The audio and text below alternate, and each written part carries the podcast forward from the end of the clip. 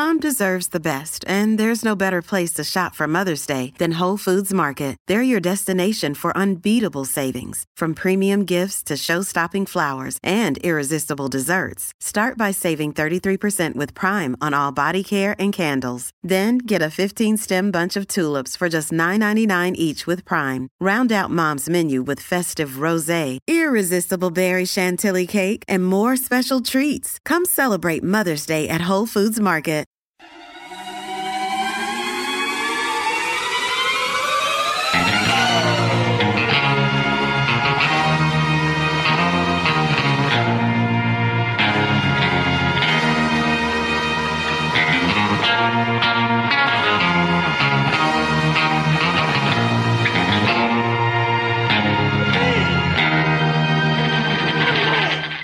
Back here, 615 Sessions Podcast, A to Z Sports, A to Z Sports Nashville.com. Very pleased to be joined by a first timer here on the pod, but no stranger to you Vols fans. It is, of course, Jon Reed of Fox Sports Knoxville and the Reed's Ranch Pod. You can follow my man at Jon underscore Reed. And we are here to discuss the phenomenon of one coach, Gus Duggerton and the feud that has now erupted amongst Knoxville radio personalities as to whether this should be allowed. Reed, thank you for joining us. Appreciate you having me. Uh, Jon two underscores Reed. It's a really common name. One underscore didn't do the trick. Just, oh, you're uh, kidding. Yeah, one underscore didn't do the trick. So just for the people who uh, want to follow along, but uh, and see the drama. It's funny, Buck. I don't know how you know you being in Nashville, how familiar you are with the Knoxville media scene, but this isn't a, a, an uncommon beef. Like it happens all the time. Yeah. There had actually been, I guess, about a year and a half of kind of a peace offering of sorts. So it's really weird that a fictional video game character is the is the thing, is the catalyst to get the beef back and running, but here we are. Yes, so let's let's set the scene for the uninitiated. Gus Duggerton is a fictional character of Barstool Big Cat of Barstool Sports. His imagination. They have been live streaming of uh, the NC, uh, NCAA, NCAA uh, football video game playing for respective college franchises of note. And now Gus Duggerton has taken his talents to Rocky Top, is now 3 and 0 as the head coach virtually of the Tennessee Volunteers. And this has created a stir because, on the one hand, and I know you talked about this on the Reed's Ranch podcast, rate, review, and subscribe, wherever it is that you get your podcast, just what a marketing opportunity this presents for the University of Tennessee. Because at first I saw the announcement and I said, okay, the Vols, they're never gonna they're never gonna see engagement on Barstool like they have from the Tennessee Volunteers band fan base. I love you all, but you're all crazy people, all of you, insane. And so now I see a video of a shirtless Jon Reed outside of a darkened, closed off, barricaded Neyland Stadium, shouting to the mountaintops about Coach, uh, Coach Gus Duggerton arriving upon Rocky Top.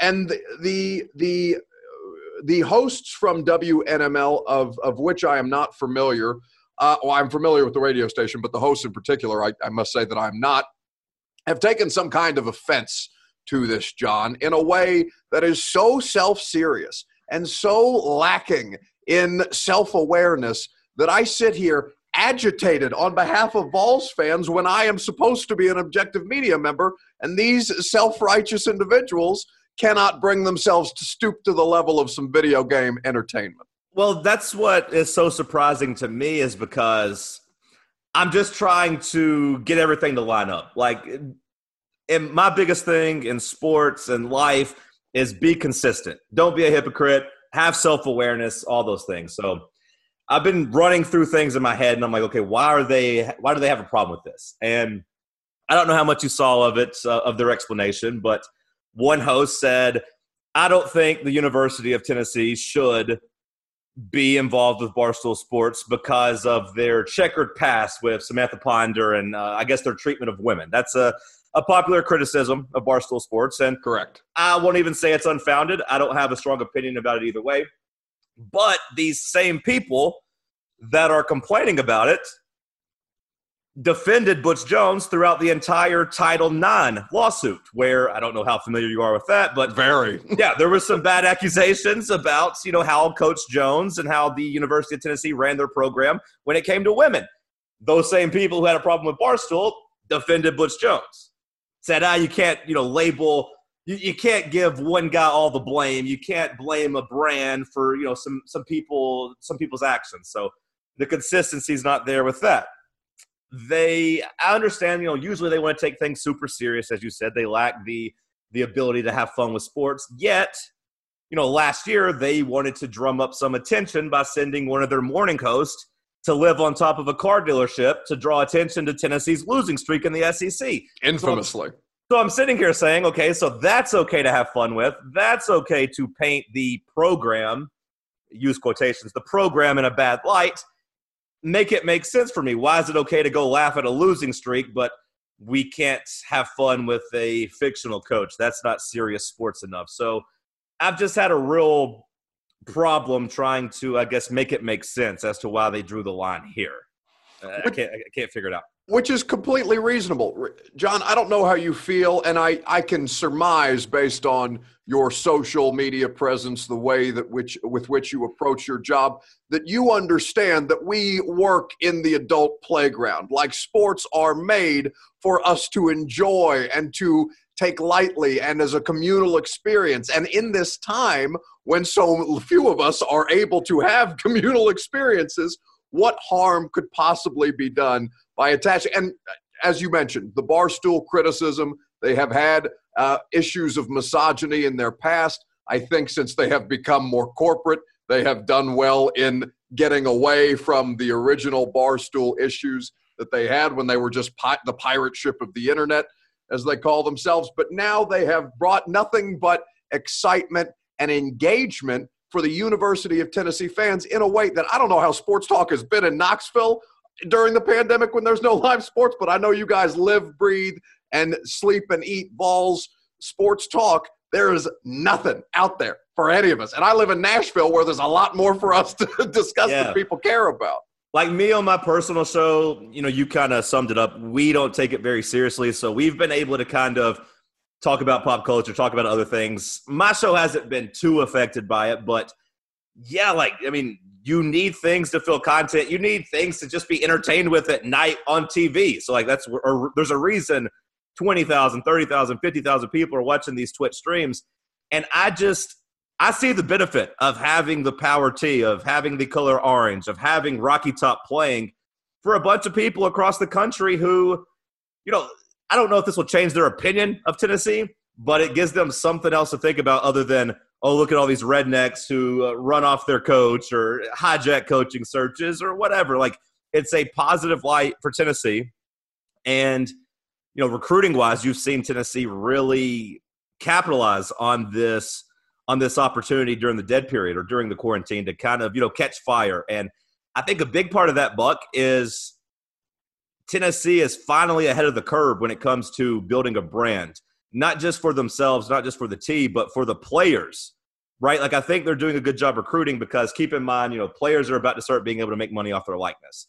So Tennessee is pushing your personal brand. I don't know if you saw what happened today at nine o'clock, but oh, the yes. pl- the players podcast, the you know the slice or whatever they're calling it, got the biggest podcaster this side of Joe Rogan and Bill Simmons to come on their feed and talk. I'm sure the subscriptions went through the roof, the plays went through the roof. So now when these players get their get their podcast feedback, they're going to have thousands of more subscribers and just more opportunities for the players to build a brand, for the Tennessee brand to become cool, to become the thing among, you know, 18 or let's let's even go younger, 14 to, you know, 30 year olds that's invaluable. That's priceless. Like that's millions of dollars of worth of marketing. Like I don't like Darren Rovell, but but he always has the uh, the advertising price of wow, this exposure is worth X amount of dollars. Like he's got the lane. Right. Tennessee has, you know, probably generated half a million, a million dollars worth of advertising over the last week from this. And I just don't see how that could be a bad thing. For a radio station, for anybody in Knoxville who makes more money let's face it, we're not supposed to root for the team, but when the team is good, it's easier to sell advertising. It's easier to have people watch. It's easier, it's easier to have people listen. One hand washes the other, both wash the face type of thing. It, I'm not usually on the side of UT, which is the whole ironic thing about it, Buck, is this radio station that's complaining about it usually gets labeled as state run media because they're defending everything the university does. Yet the one thing that they're really nailing right now is the thing they happen to have a problem with. I, I just can't make it make sense. Oh, well, that's because it doesn't. That's why we were discussing it, Jon. That's fair this enough. Is, this is why we need sound logic and reason, like uh, intellectual in, individuals, such as the two of us, clearly sitting and yammering about sports, to dissect the problems with the media writ large. No, I and and I appreciate these as we talked about self awareness. This is this is an organization I would assume, that feels like they have been left out of the party, like they've been left on the outside looking in, like they can't embrace it.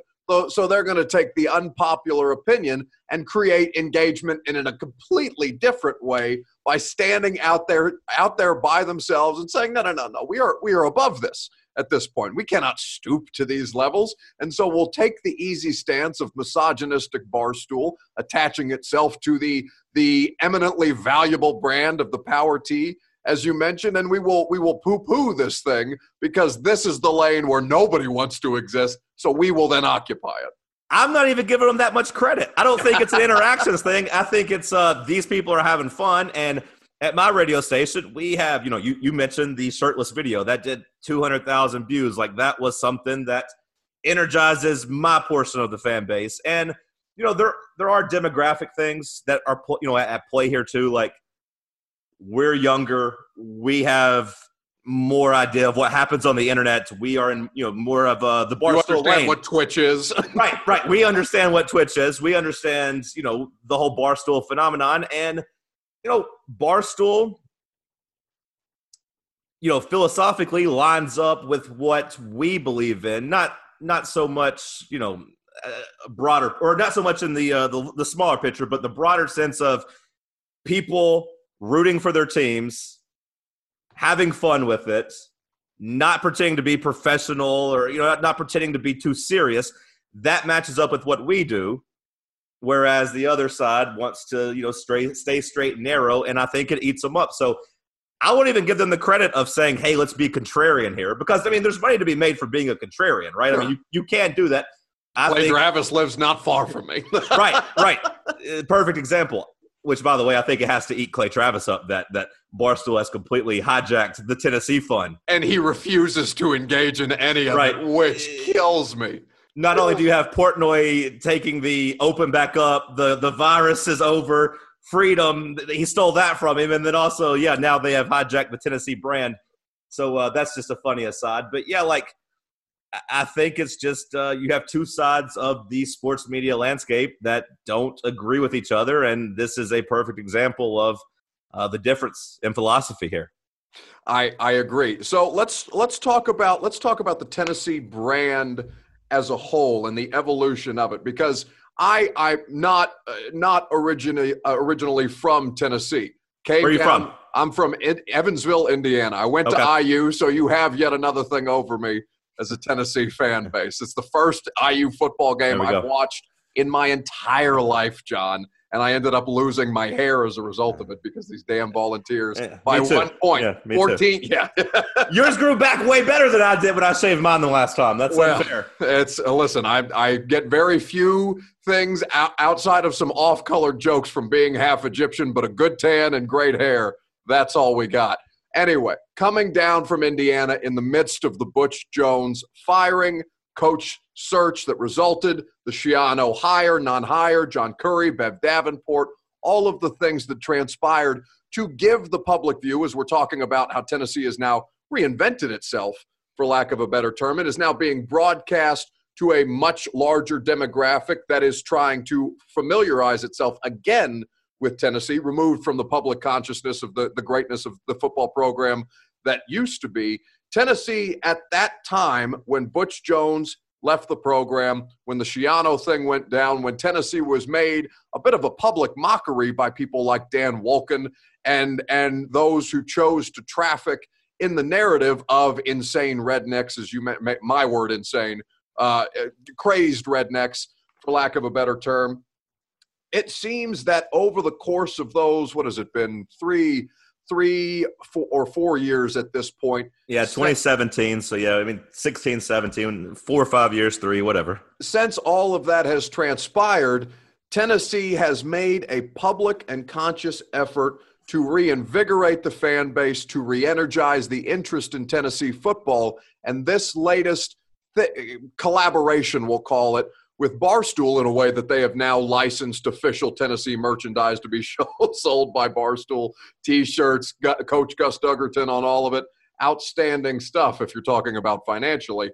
But Tennessee, the, the efforts that they have made, in your opinion, Jon, to kind of get this thing back on track from a from an optics view how have you what have you made of the job that they have done thus far and and outside of the football because that seems to be trending in the right direction what, what is your evaluation of that Ben? no it's funny because under butch jones they really tried to tap into the internet and they really tried to tap into being being ahead of the curve to the point where butch jones tweeted out most followed coach in the country people started people started doing some research and it looked like he bought a whole lot of followers like they tried to do the hip thing and it just felt so forced and manufactured. And i'll give jeremy pruitt and the people over there at ut right now a ton of credit because he did the opposite. Like it was a talking point here buck that the first two years jeremy pruitt really didn't give a damn about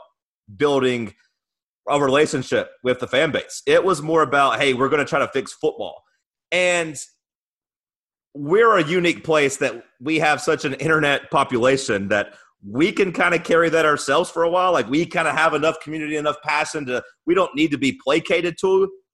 But now, you know, you win six games in a row, you you have some some good vibes coming out of the offseason and then it just clicked with Tennessee. They got some people that started pushing, and it's a lot easier to push these things, right? It's a lot easier to push them when you feel good about the program. But because if we were coming off of a five and seven season or we lost to Indiana, we wouldn't be having as much fun with the coach Doug stuff. Like it would feel really tone deaf. It would feel really corny. But you have football success, you have recruiting success, and the feelings around the program right now are as good as they've been in three or four years, right? So you're able to have more fun. And then Tennessee kind of hired some young coaches. I'll, I'll give Brian Niedermeyer a lot of credit for this. He is a young recruiter who connects with people and he sees the value in doing things like this and, and, trying to build a personal brand. Like all of this is connected, and I don't think it's Pruitt, and that's perfectly fine. You know, you talk about the difference in culture, like Butch Jones and Derek Dooley, the two coaches before Jeremy Pruitt. They were micromanagers. They wanted everything to be done their way. And never in a million years could you convince me that Jeremy Pruitt is the one that said, you know what, let's go all in with this Coach Doug's thing. Let's go all in with this player podcast. No, I think he's focused on football. I think he's focused on recruiting. And he's letting the people who know what they're doing, the marketing people, the younger coaches who are recruiting, let them do their thing. And I think it's paying huge dividends right now. Without question, and, and, as you mentioned, the football. I mean, the success on the field is what predicates all of this. There's no, there's no guarantee that Coach Doug's even comes to Knoxville if this is a a, uh, a team that finished with a losing record rather than rallying to rattle off six straight and win a bowl game over my mighty Indiana Hoosiers. Uh, let's quickly, Jon, and I appreciate your time again. You can check Jon Reed out on Fox Sports Knoxville down there in uh, down there on Rocky Top, as well as the Reed's Ranch podcast. Rate, review, and subscribe at Jon double underscore Reed is where you, you follow. Go. My man, SEC Sports officially to reopen on June the 8th. The announcement coming down earlier today. There have been measures put into effect. Workouts will be monitored under the strict supervision of designated university personnel and safety guidelines developed by each institution. We are all looking desperately, it seems, in a time of unremitting bleakness for some sign of hope, especially when it comes to live sports. College, college athletics being held in the balance more than any other, given how vulnerable student populations are and how how responsible the the universities are for the well-being of said students and student athletes as well. When you hear this news that SEC sports will return June 8th, your immediate reaction was what? My immediate reaction was that they were able to compromise and it helps the SEC look better initially because they wanted June 1st and you know, a couple ADs pushed back on that. They wanted June 15th. So they compromised June 8th. That way they're in line with like Ohio State. That way it looks like the the South isn't rushing back to this. So that was my initial takeaway was okay, they compromised and pushed back a little bit. My second takeaway was this was a kind of a foregone conclusion, right? Like we know they're going to try as hard as they can to play football. We know that. Like there's just too much money at stake to me, is it, the question now is can we get far enough to where we have full stadiums? And how do you feel about that, Buck? If you had to pick right now, that's something we've been dissecting, and we don't really know how to handicap it in terms of full stadiums because I saw people talk about Neyland's uh, plans for social distancing where they would max out at 35,000 people. To me, that sounds kind of dumb just because I don't know how you're going to police people in the stands. 35,000 people, if the virus is in there, that's going to take it back out to the, to the community anyways. So I feel like if you're going to do it, you just have to go all in. Where, are you at right now with the uh, the attendance and stand in, the stands? My opinion of it is very much that there will not be fans in okay. the stands because so none at all. At, in the in the case of the NFL, my my job specific outside of covering Nashville sports as a whole, the Titans on a day to day basis is the team that I cover, and understanding that the NFL feels at the earliest it would be December or January before they're comfortable behind closed doors allowing fans in. Because how, how then do you regulate it? Not only within the stadium once the fans are in the stands how do you decide well johnny gets a ticket to the bills game but he doesn't get a ticket to the ravens game? Or how do you then measure out who gets to go to what game is there a lottery all of these things that inherently complicate it in a way that at the end of the day personally i don't think it's worth the risk of increased exposure and how much how much more things like large sporting events and concerts and large gatherings of human beings in general could expedite the pandemic that we are trying so desperately to flatten the curve on yeah, and I definitely agree in terms of the NFL, just because the TV money is just so much different there. Like you don't even really have to have the fans uh, to be no, able I, to. I will say though, Jon, I saw the the Adam Schefter report about a potential loss of thirty to eighty million dollars in salary cap should the NFL hold a season without fans. Three point two billion. So is, that that that wouldn't be offset like in terms of the extra games because my take was I thought you know the two extra playoff games would maybe kind of offset the entire loss from no fans in the NFL. So I guess not immediately.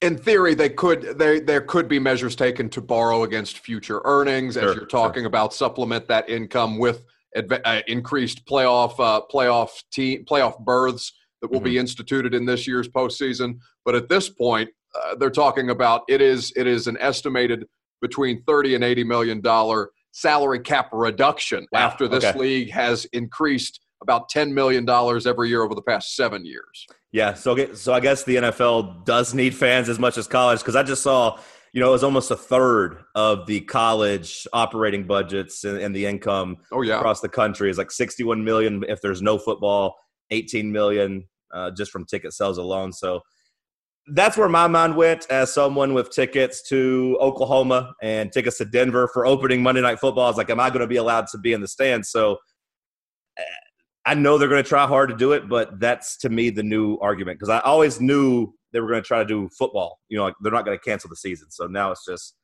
well, what's next when it comes to uh, people in attendance. Well, we will all find out what is next uh, as each day passes and new meetings and councils and all kind of legislation to the sports that we hold we all hold so dear uh, are are mitigated in the coming weeks and months. In the meantime, we will be paying attention to all things happening on social media and on radio and in the world of podcast of our man Jon Reed, kind enough to join us here on the 615 Sessions podcast. Again, Fox Sports Knoxville is where you can hear him. He's got the Reed's Ranch podcast. Rate, review, and subscribe, and you throw him a follow at Jon double underscore Reed. It was a pleasure to meet you, Jon, virtually. I appreciate your time on short notice and keep up keep up what you're doing because I just I can't stand the kind of pretension in what it is we do for for a living for some people. So I'm very happy to see that there are other warriors out there leading for the leading the charge for fun in sports. I appreciate you, Buck. I appreciate you having me on. Shout out to A to Z Sports. Uh, I, I've noticed, like, I mean, from afar, like just the growth of A to Z Sports has been really fun to watch too. I mean, from you know Austin and Zach getting started a couple years ago and watching that grow and then bringing you on, it looks like you guys are uh, feeling a need too. Like we're all just kind of trying to you know quench people's thirst for different coverage in sports, and you guys are doing the same thing in Nashville and across the state. So shout out to you guys.